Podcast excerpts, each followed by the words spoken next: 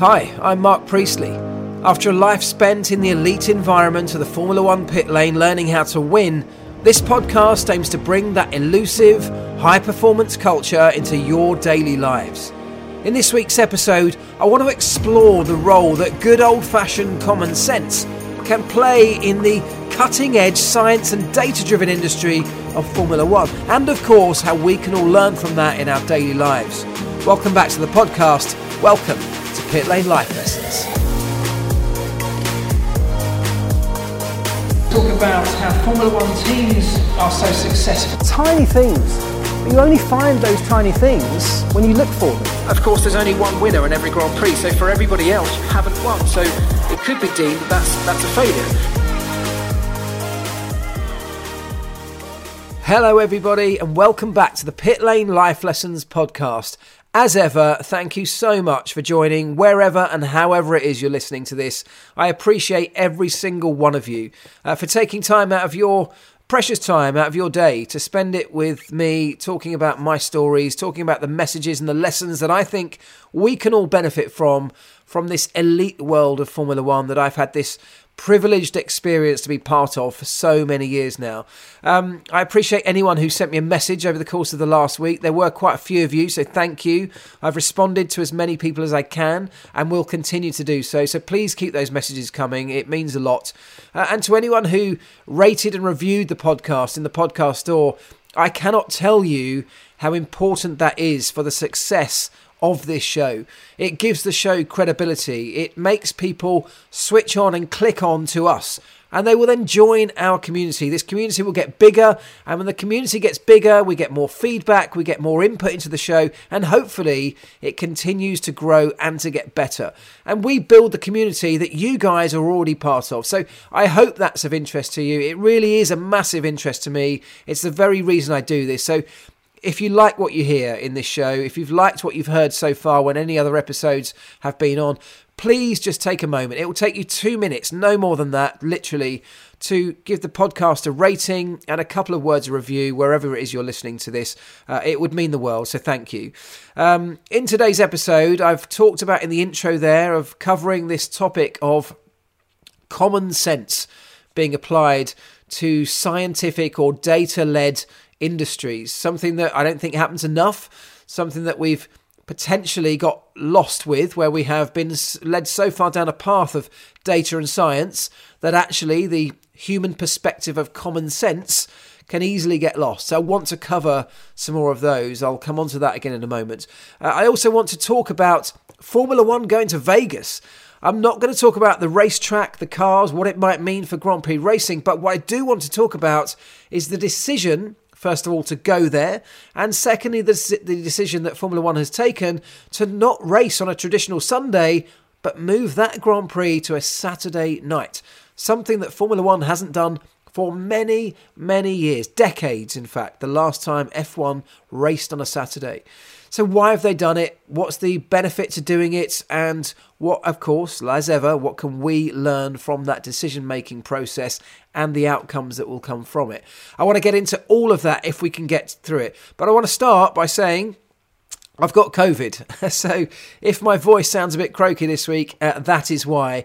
And that is exactly the point where I want to start this episode. I'm fine, by the way, totally feeling fine, but just got a croaky voice. Um, I want to start this episode on that subject because over the past couple of days, I have.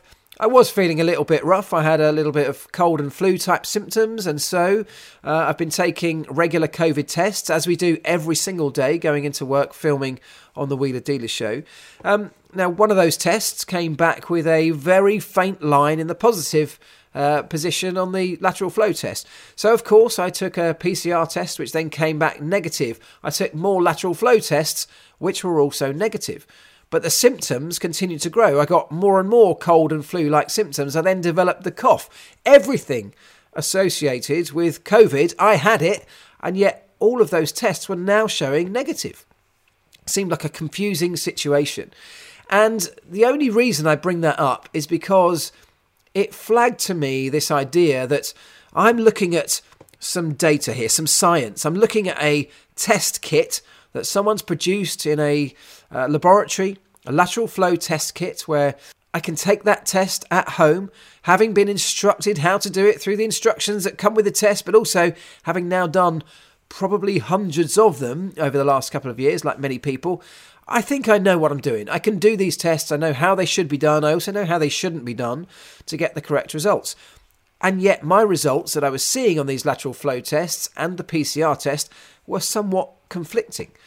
Now, the reason I'm telling you this is because when I look at that, this data, this science that's sitting in front of me on the table after taking the test that says I haven't got COVID, that's fine. Until you then start to factor in all of the symptoms and the way that I'm feeling, pointing towards the fact that I have got COVID. Now, you might say, well, maybe I wish you just had a cold or, or you had flu. Could be. But two other people in my household, my wife and my daughter, also had COVID this week. It would be incredibly strange for me not to have picked it up, given that we're not even living in a house at the moment that has space to keep ourselves apart from each other. We're living in a tiny little log cabin in the garden whilst the house is being built. We're on top of each other. We are literally, it's impossible to segregate and be separated. We're sharing the same air. We are sleeping in the same beds. We're sitting on the same sofa. We are in the same tiny little space. And it started to flag this thought process for me about common sense versus data and science. And should we have to combine the two to come up with the right decision or the right outcome? I'm almost certain I've got COVID the science and data says I haven't. Does that then mean that I should continue going about my business, continue going into work, mixing with other people because the science says I doesn't I don't have COVID? Or should the common sense part of me flag to everybody else that I'm pretty sure I have got COVID, but I've taken tests and they all say I'm negative. Do you want me to continue coming into work? Do you want to continue mixing with me? I'm telling you that I've got the symptoms. I've got every symptom there is in the book. I could well pass something on to you, whether it's COVID or not. I could well transmit some germs or virus to you if we're in close contact. That's common sense. And that's, of course, what I, exactly what I did. That's exactly the way I played it. The common sense had to override the science and data in that incident because I'm sure, pretty sure, I have probably COVID, but if not, something very similar to COVID that I don't want to pass on to anyone else. If we'd simply gone with the data and the science, the protocols at work say that I can continue going to work, no questions asked, there we go, I carry on. And of course, it got me thinking, as ever, about other incidents, particularly from the world of Formula One, where occasionally we might blindly follow the numbers, overlooking other evidence that might be in front of us centered around common sense, centered around experience or human intuition. Sometimes those things can be really valuable, and yet in the modern day, we often overlook them because we've become so reliant on the numbers, on the data, or on the science. And if I factor this back towards Formula One, as I often like to do, there are a number of incidents particularly through my time in Formula One, that I can recount, that I can recall and throw back to where this happened, where we blindly followed the science or the data, following the numbers, following the protocols that might be put in place through some very scientific processes that have been conjured up and developed over many years through some very clever people, but forgetting to sometimes use the experience and the intuition of the people around us in that moment. Formula One is such a science and data driven industry that I think that has happened more and more in recent times. I can think of a number of examples around weather prediction at Formula One events where this kind of thing has happened. Simple examples.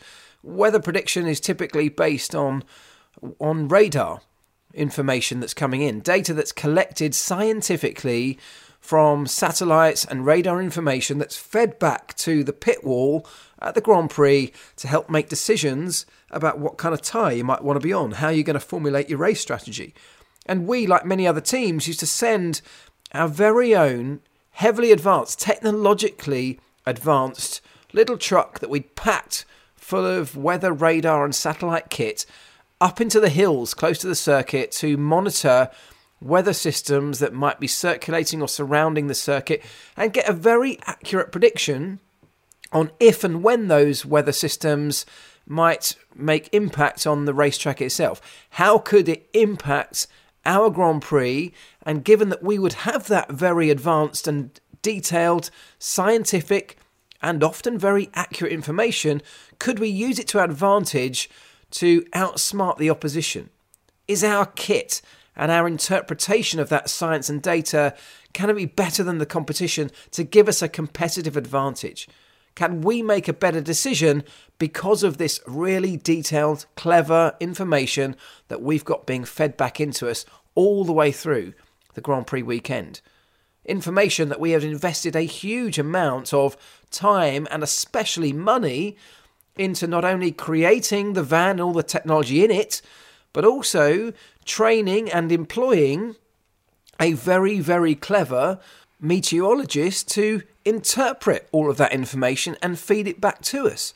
We were very proud of having invested in this particular aspect of our Grand Prix weekend because we thought we'd done it better than anyone else. And perhaps because of that, because we were so proud of what we'd achieved, we perhaps often blindly followed the information without throwing in a little bit of an element of common sense into the mix as well.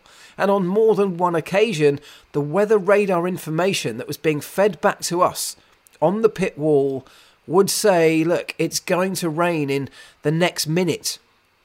Certain level of consistency, and it's going to last for this long. Or it might say, the current shower that you're experiencing down at the racetrack should have left the circuit within the next minute or so, and then it will remain clear. And we would base our strategic decisions on that information. It was all top secret, it was coded, it was scrambled in terms of the radio frequencies that we used to communicate the information. It was something that we protected heavily because it was our USP, it was our thing that we could use to our advantage. But on a number of occasions, that information would come in. We would base our strategic decisions around it, and it might be wrong. And on some of those occasions, I'd be sitting in the garage along with my colleagues listening to some of this communication around weather systems coming in, looking out the window or looking out the front of the garage thinking, this does not sound like what I'm seeing with my own eyes right above the circuit right now. This guy that was sat up in the hills somewhere out around the outskirts of the circuit. Yes, he's sitting there staring at banks and banks of screens of data imagery coming in on his screens that he's interpreting and then feeding back to us. Numbers scrolling across his screen, graphs jumping up and down, giving all manner of information. All really valuable, really useful information. But sometimes we'd forget to look out the window. Sometimes we'd forget to look up at the sky. I mean, we do it at home, don't we? We sit there scrolling our phones, staring at a tiny screen in the palm of our hand to find out what the weather's doing just outside of our own house. And sometimes it's just easier and often more accurate for your specific location to just open the curtains, open the door, peer outside, look up at the sky. Those things, on occasions at Grand Prix, we didn't do.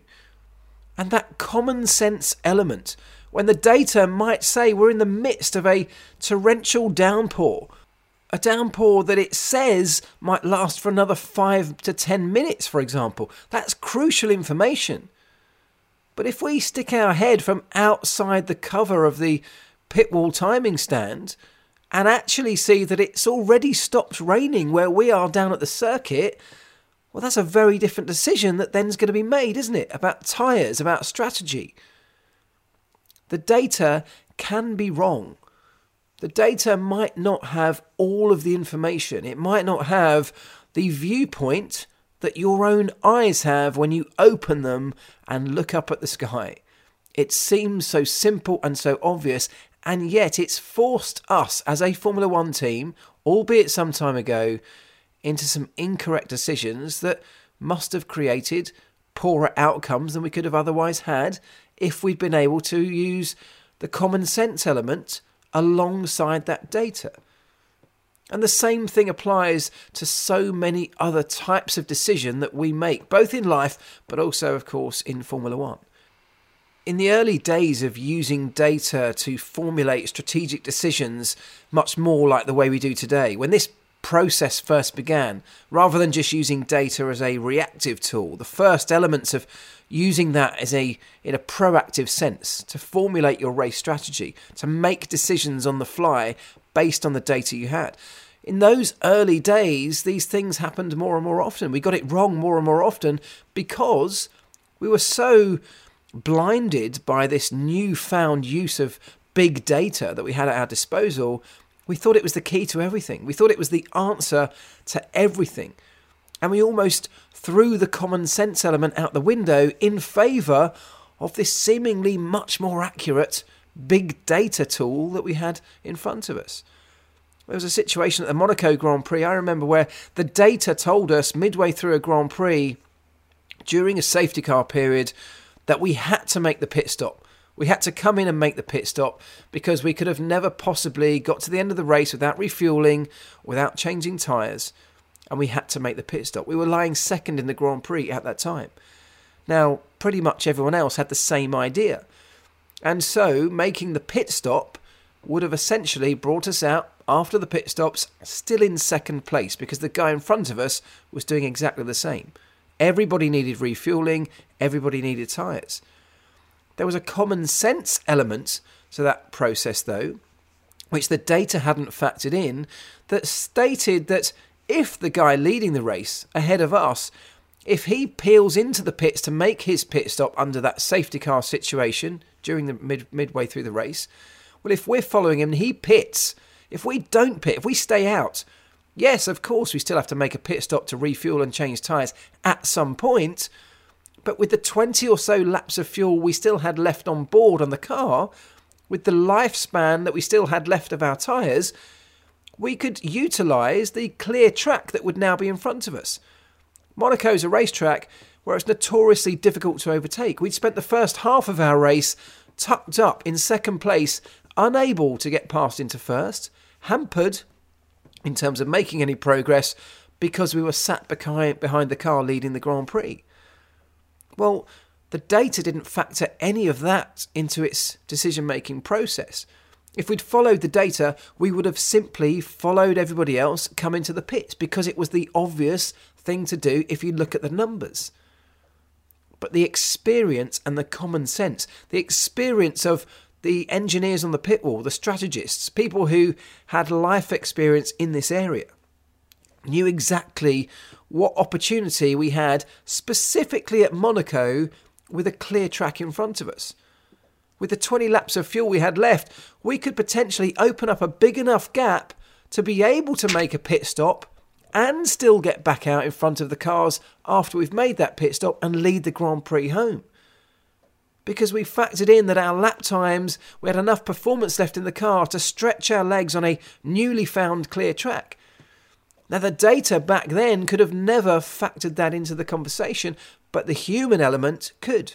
And so that's exactly what we did. And we didn't make the pit stop, we stayed out when everyone else pitted. We took track position and we exploited it when the safety car went in. We pushed like hell and we stretched our legs and we stretched the gap to enable us to make the pit stop late on and still come out in front of the, the Grand Prix. And we went on to win that race. Had we blindly followed the science and data led decisions, we would not have won that race. But the human experience element, the common sense element, thrown into the mix alongside the data, gave us the opportunity to take a Grand Prix victory. A very special moment, a very special day. There are endless scenarios, of course, where we talk about Formula One with a team in the garage sitting in front of banks of monitors with huge amounts of data at their disposal to help make decisions around strategies and tyre changes, pit stops, settings that need to be relayed to the driver that he can make changes on the steering wheel with. And then, of course, there's the driver who sat in that car with a totally different perspective. He doesn't have access to anywhere near the amount of data that the team have at their disposal but he has something that they don't. And that's his experience as a driver. That's his feeling as that driver. the feeling going through the seat of his pants, the feeling through his hands, gloved hands on the steering wheel, the feedback that the car is giving him as a feeling. Well, the team don't have that. They can't possibly have that. They can have data that can replicate some elements of it, but they can't have the feeling that the driver has. And sometimes that feeling can be the most valuable piece of information. Sometimes, of course, it can work the other way, where the driver will have a really strong feeling, but the data and the information that the team might have at their disposal might counteract that. It might put it in a slightly different perspective, and sometimes it can override it. But ultimately, the best decisions tend to come when you combine both of those elements. There are lots of moments like that in Formula One where data and science can be fantastic. Formula One is at the cutting edge of data and science. We have developed systems now which are so advanced. We are leading the way in many areas around the world, developing systems that are more advanced than any other industry in utilizing, analyzing, and deploying big data to make these split second decisions that we have to make in Formula One. But we've also got some incredibly talented and experienced people in Formula One who have experience of certain situations that data perhaps can't replicate in the same way. We're going to have these decisions when it comes to autonomous vehicles on our roads, making decisions about what to do in a split second when faced with a problem of hitting a pedestrian crossing the road or crashing into another oncoming vehicle. What does the car decide to do? Perhaps a human at the wheel would make a decision, albeit a snap decision, based on its own life experience, based on its intuition from that experience that it's acquired over many years.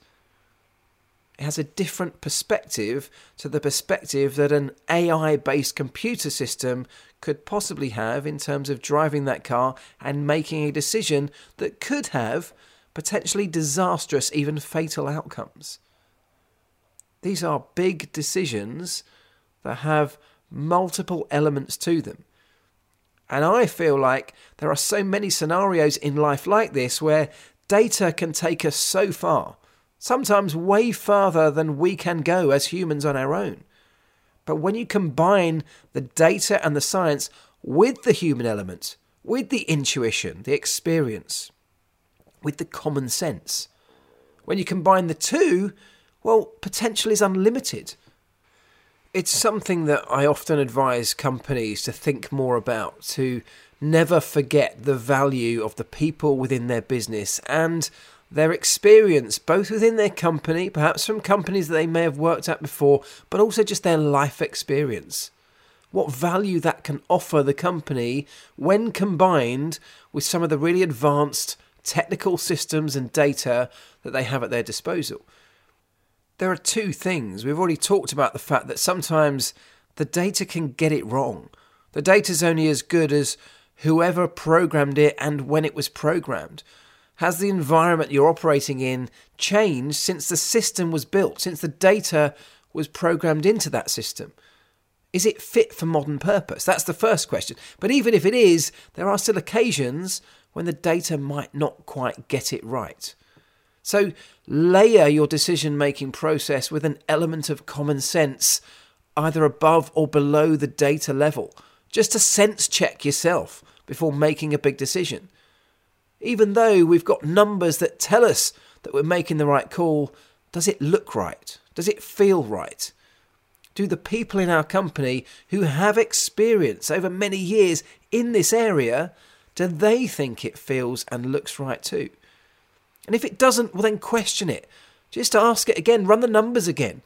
See what alternate options you might have available to you. But the other element to this is that in the modern day, businesses are utilizing data more and more and more. Now, it can provide a huge number of opportunities. Using big data, especially, can open up avenues that just simply weren't there for us before we managed to tap into this as a resource. It can be a massively valuable way to differentiate your business. However, at the top end of most of these big businesses now, everybody's using big data. Everybody has access to massive amounts of data, and everybody is streamlining their decision making process based on data. They're cutting out the human element because it's cheaper and it can be faster, it can be more efficient. They can get to a decision more quickly. Formula One does it. Formula One utilizes AI now to decide which development path they're going to go down with their car. Because having run detailed simulations, it can discount a number of development paths that might be available to them, but they will only pick out the most efficient one, the one they think is going to deliver the best return. And it can be a really great way to streamline your business. It can save you a huge amount of time and money. But then there's this element that if everybody's doing it, well, then perhaps the differentiator, perhaps the competitive advantage swings back to the company that offers that human element into their processes a company that makes decisions utilizing that human intuition and experience can often be set aside from the competition because of it. It might cost you a bit more money, it might cost you an extra salary because there's another human into the mix. But if it gives you an added value proposition, if it gives you another element that your competition can't offer to clients or customers, a USP well, that can bring more value to you in the end. It can be worth it. I actually think this is not something specific to Formula One or to business. I think as individuals, we're now exposed to more data than ever before, and it's in the palm of our hands.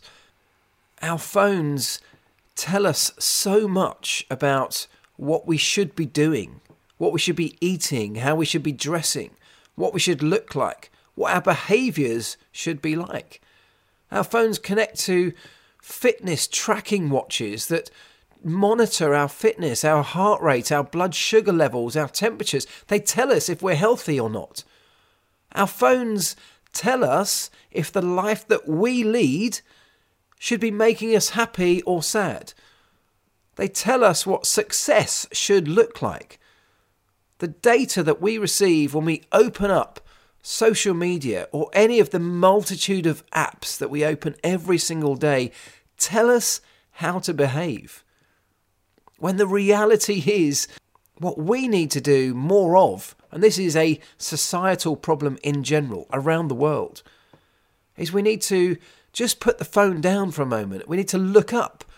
In the same way that we had to look outside of the timing stand on the pit wall to see if it was raining or not we need to shut down the phone, put it back in our pockets, and look up, look around us.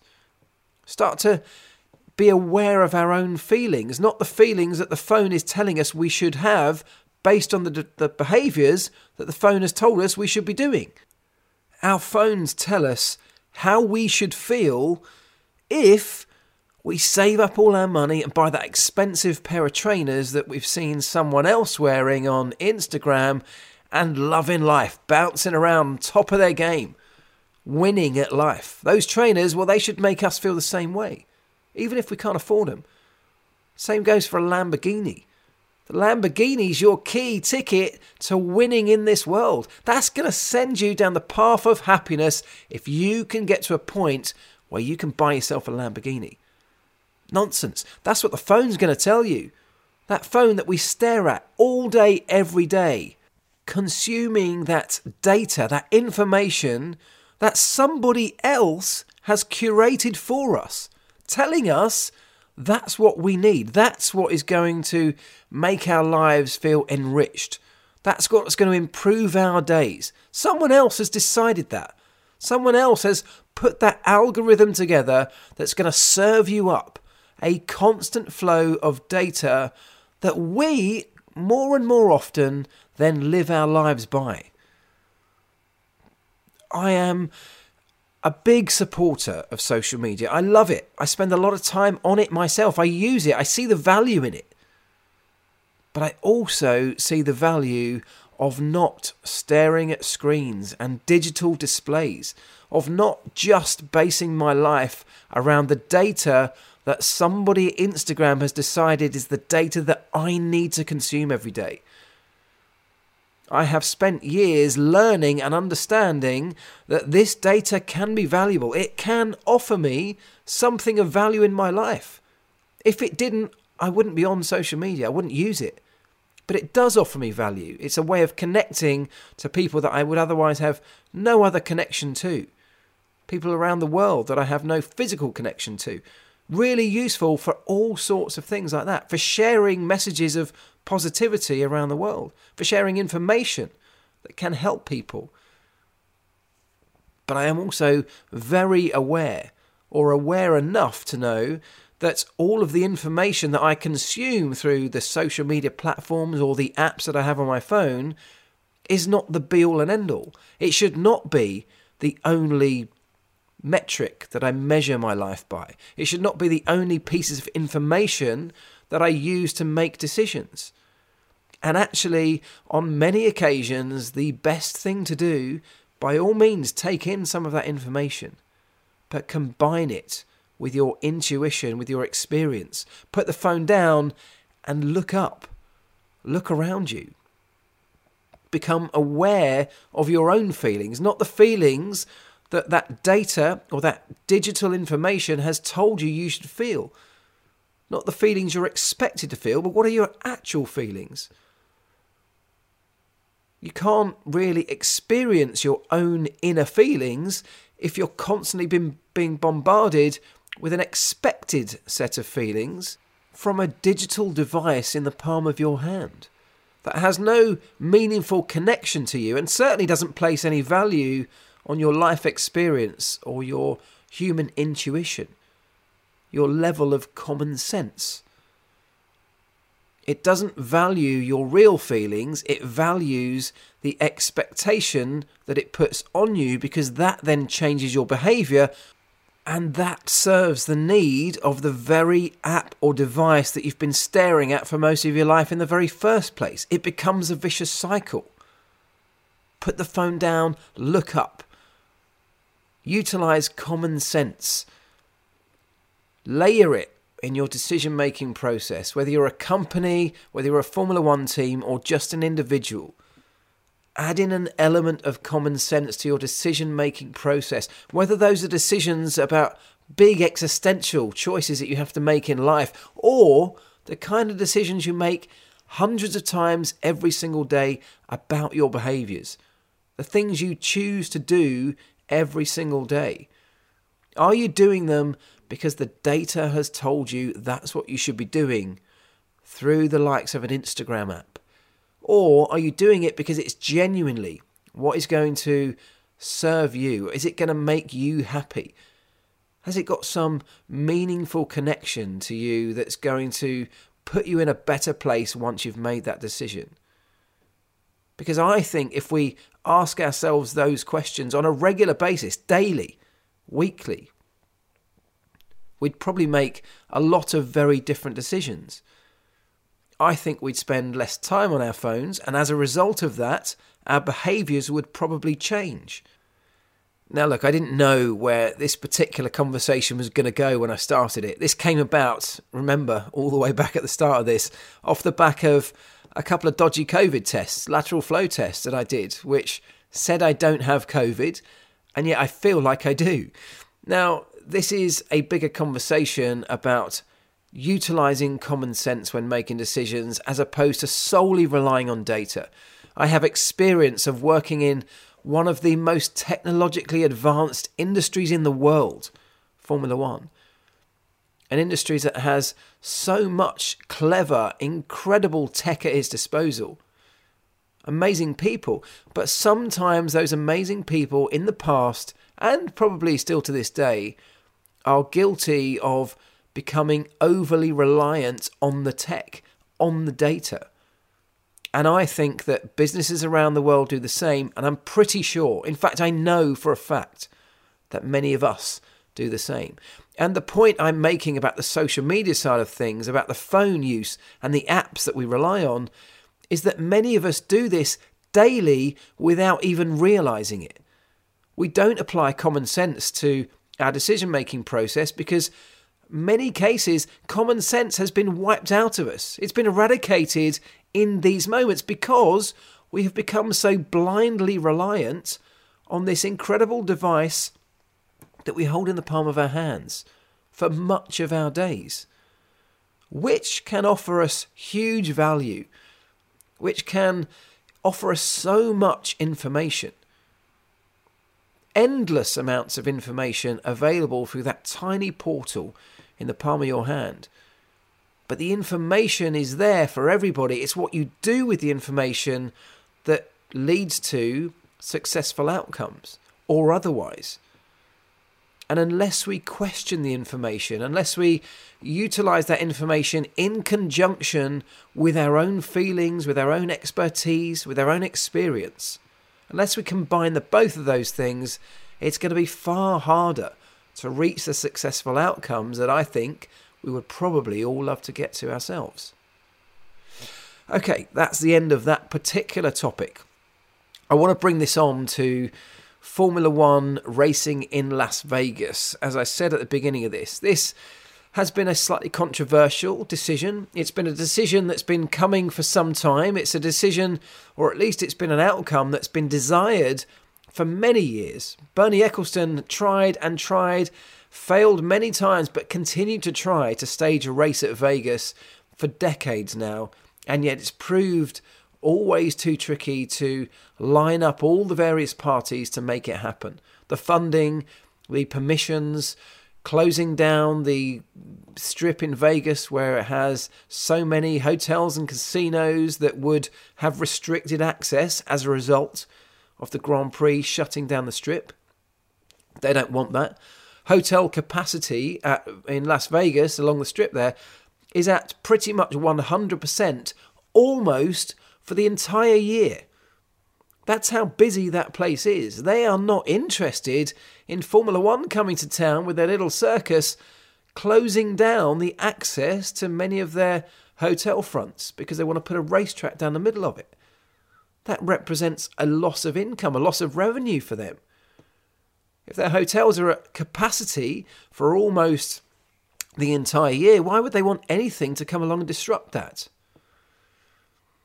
And you know, the reason that they've been able to allow this to happen, to make this happen, is twofold. Partly because we've got a huge drive now from Liberty Media, of course, to exploit the untapped market that is the entire United States. And we'll get onto that in a moment. That's clear.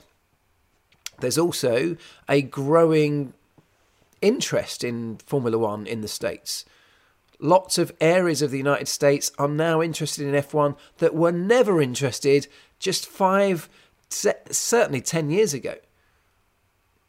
But the other reason that Formula One has been able to stage this race when there's historically been so much resistance from the incumbent hoteliers and casino owners not wanting to impinge on their almost 100% capacity uh, hotel capacity over the course of the entire year is because I say they run at almost 100% capacity all year.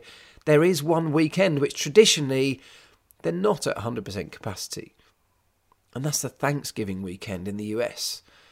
And that is exactly the weekend that Formula One is now coming to town.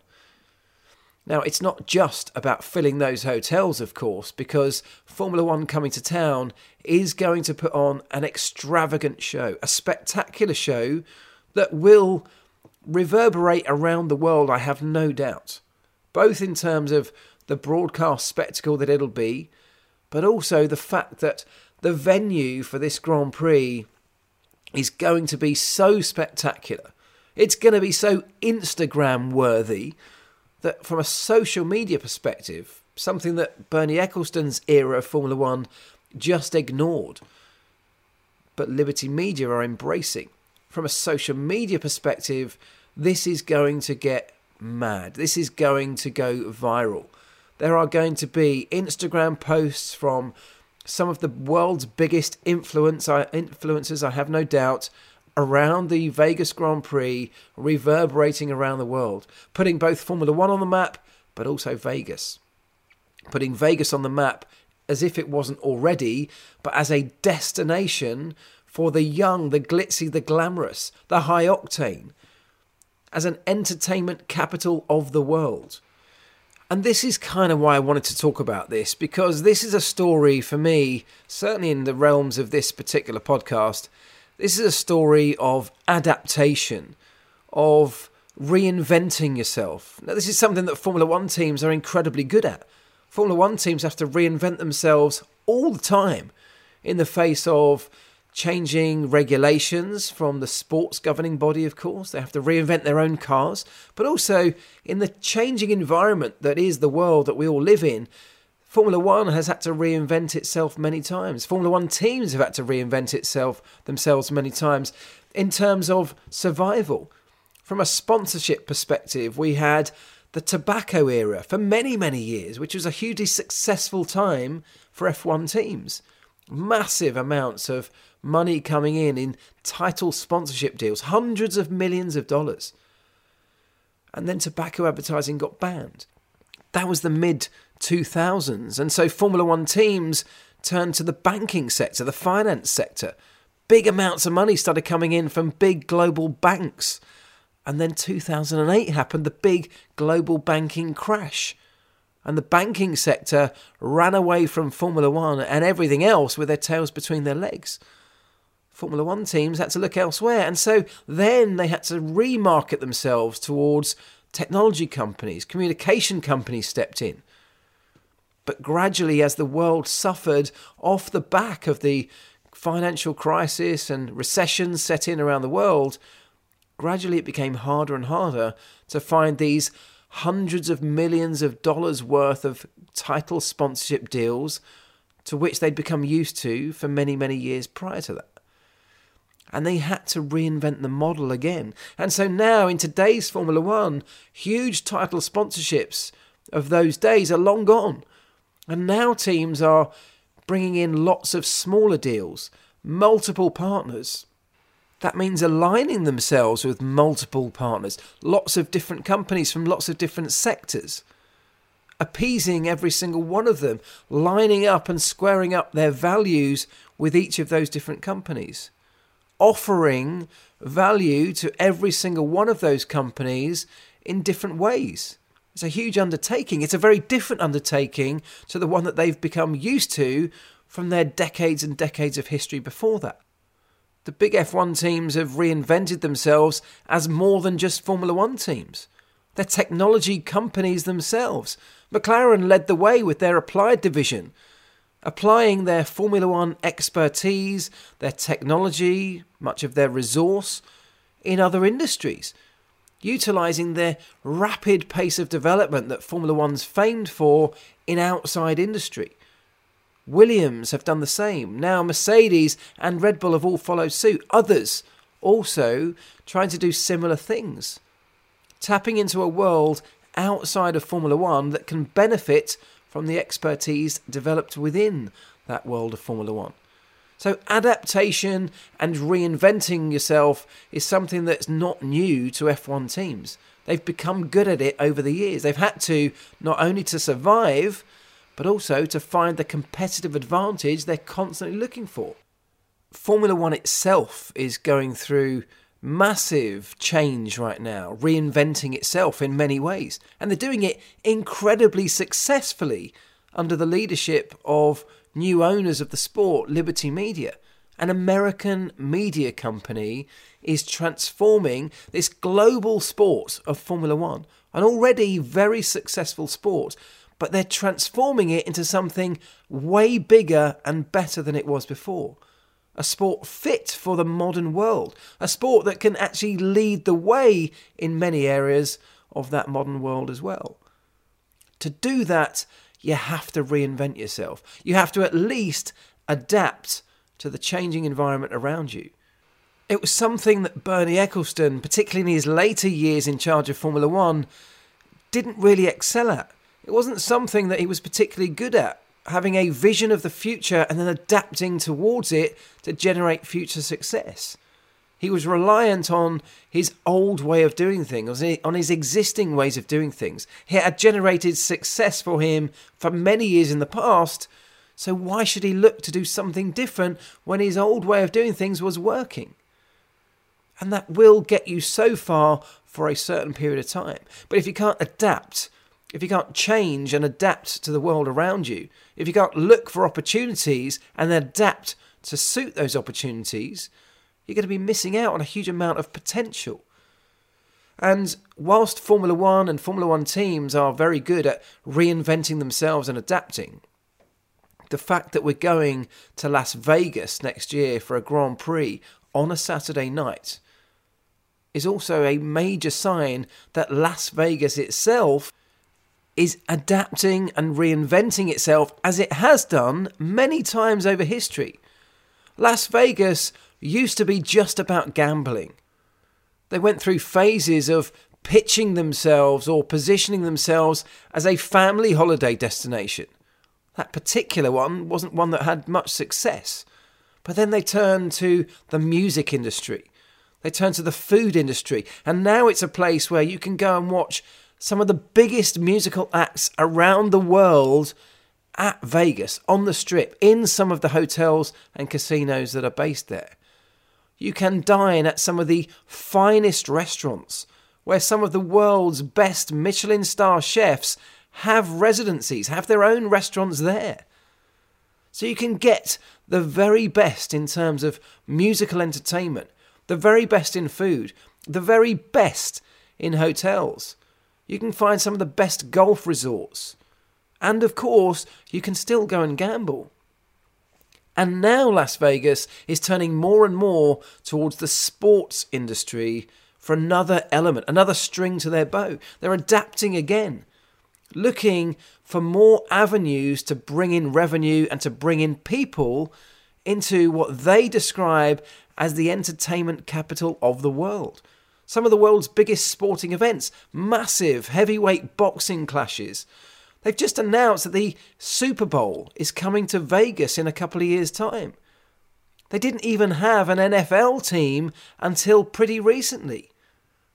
They are attracting major sporting events to this city because it now links in with the entertainment umbrella that goes alongside the music, goes alongside the hotels, the restaurants, the entertainment. And of course, Formula One fits perfectly in that.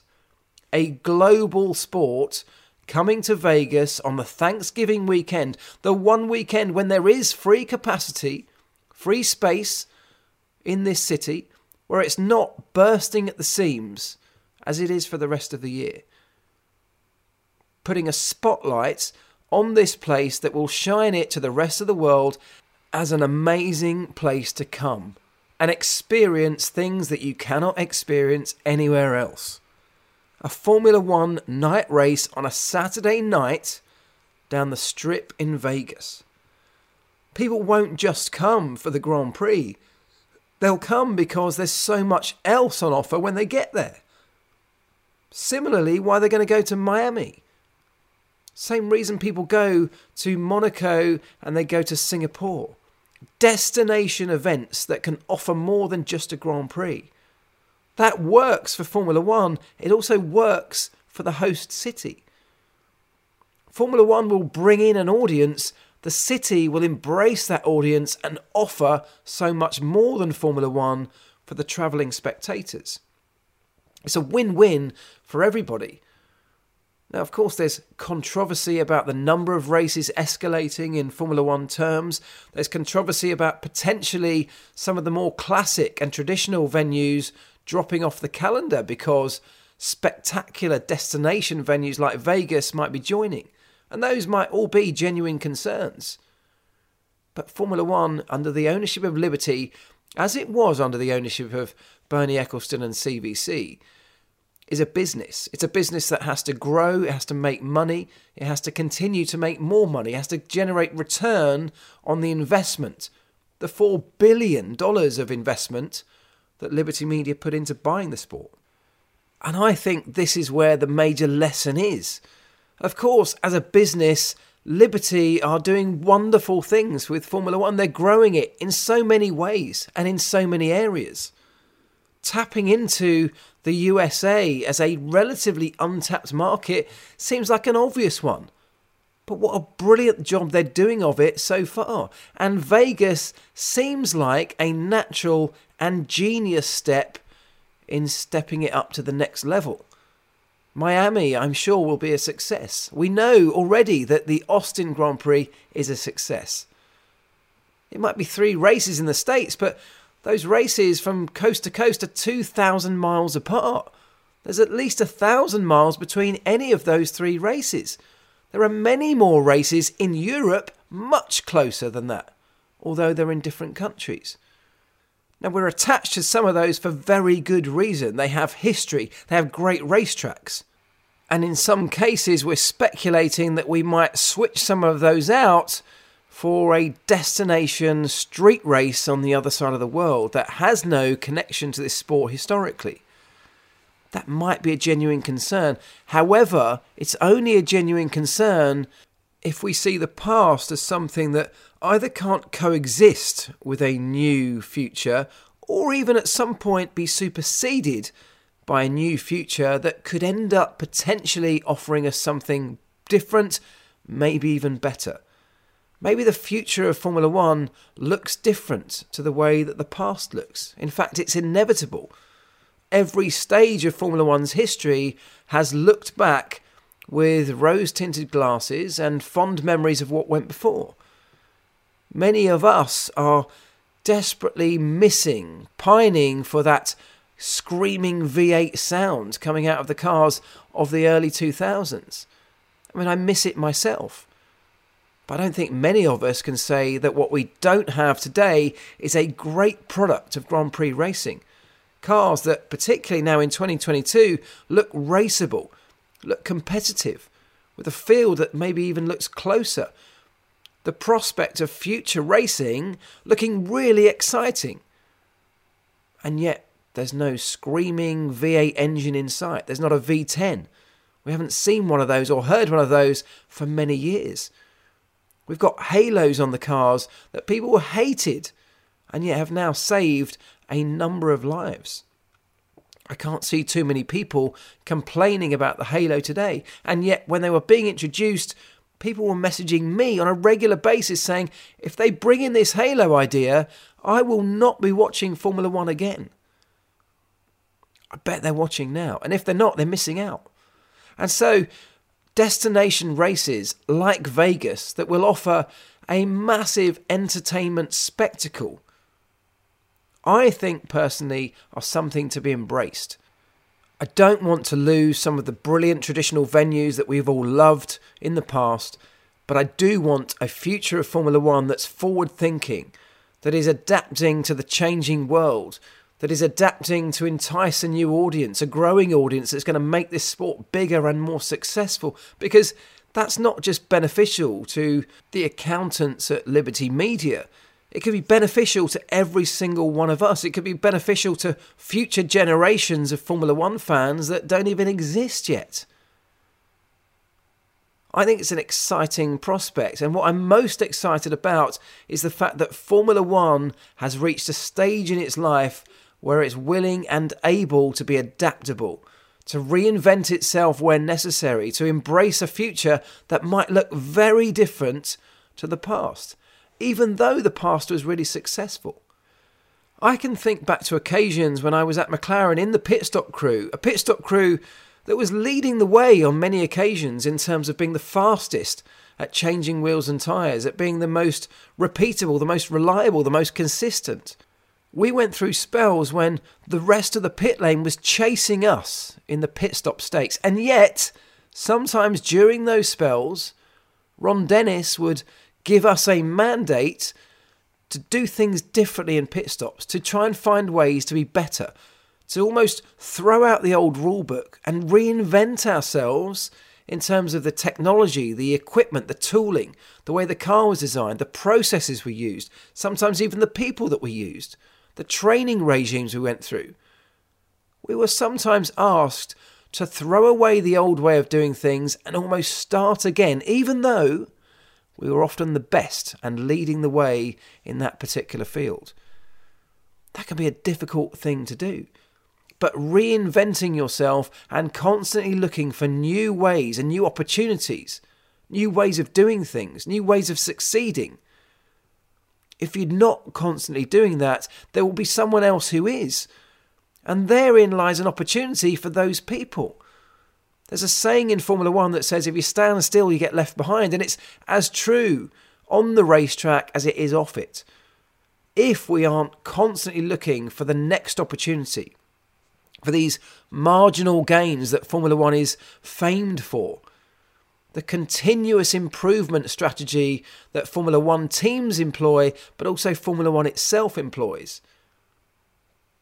That's what makes this business and this industry so successful. And it's where one of the biggest lessons that I now travel around the world sharing to other companies lies. The idea that winning, winning the world championship, is not the end of the game. Becoming the best at whatever you do is not the finish line. It doesn't stop there. If it does stop there, you won't maintain that position for very long. Your success won't be sustainable. And it's exactly the same for Formula One. Bernie Ecclestone ran out of vision in this modern world where perhaps technology, consumer habits, the needs of his audience, Formula One fans, was changing and he wasn't able to change quickly enough to embrace it. He wasn't able to foresee what that might look like in five or ten years' time and set plans in place to be ready for it, to embrace that. Whereas Liberty have done that. And some of the changes that we may not like on the face of it, that we may not think are traditional Formula One plans, that may not be the way Formula One has always operated, and that might be the way that we've grown up loving it. But it doesn't mean it can't lead to a bigger, better, and brighter future. Formula One has constantly changed over its many, many years. Over 70 years Formula One's been going, and it now looks so different today, unrecognisably different to the way that it did decades before. Now, decades ago, if somebody had proposed a vision of Formula One cars that looked like the ones we have today, it would have been unheard of, it would have been unthinkable. There would have been moaning, there would have been complaining, there'd have been resistance from so many areas, just like there is today with some of the decisions that are coming our way. But look what it's led on to a global business, huge global sporting business that's getting bigger and bigger, just when many people thought it really couldn't get any bigger than it is. The value that this industry offers not only to its fans and the people within it, but to so many more people outside of the sport is huge. It's impressive. It should be applauded. And I think offers so much to you and I, people that may not have any professional or commercial connection directly to Formula One people that might just watch it on a Sunday afternoon on their televisions should start embracing some of the lessons that can come from it. Because being that adaptive, being that reactive, proactive, being able to reinvent yourself, even if you think life's going pretty well, looking to the future is a really valuable lesson that we can all benefit from, believe me. I've seen businesses fail as a result of not being able to prepare for the future, a future that undoubtedly will be different to the current situation that you are existing in. And that is exactly the same. It's relevant to all of us. The fact that Formula One has embraced a Saturday night Grand Prix in Vegas is adapting to the situation that they'll be in in that weekend, in that moment, in that territory because Saturday night in Vegas is where it's at. It's the main event. And if you're going to go to a destination like Vegas, if you're going to embrace all that Vegas is, well, why not adapt your schedule as well as adapting everything else?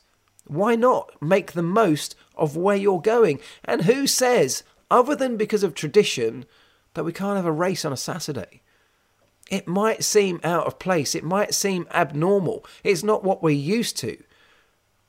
But what we're used to isn't always the best thing moving forward. It isn't always the best way to approach the future.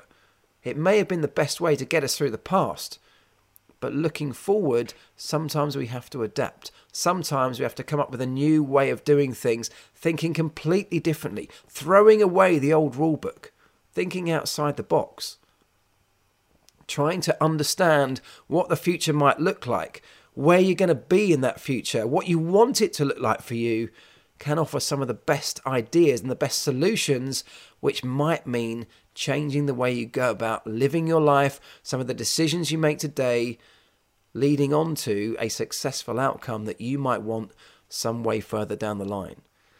There's a lesson I think we can all benefit from. Have a think about some of those things this week, guys. I appreciate every single one of you listening. I do hope you found some value in all of that. If you have, please let me know. Please do. Give me a shout out. Hit me up on social media. Leave a review and a, rate, a rating in the podcast store. I would really appreciate that. Honestly, it would genuinely mean the world.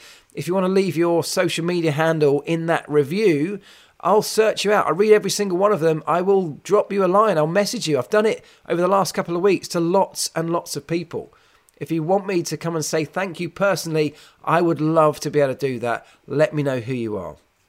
Anyway, for now, I want to say a big thank you for listening this week. I hope you've enjoyed it. Please share it around, tell your friends. We'll, of course, be back next week again with something else. Don't know what it's going to be, have no idea. But whatever you're doing this week, have a great week. And don't forget, do the right things, do the things right.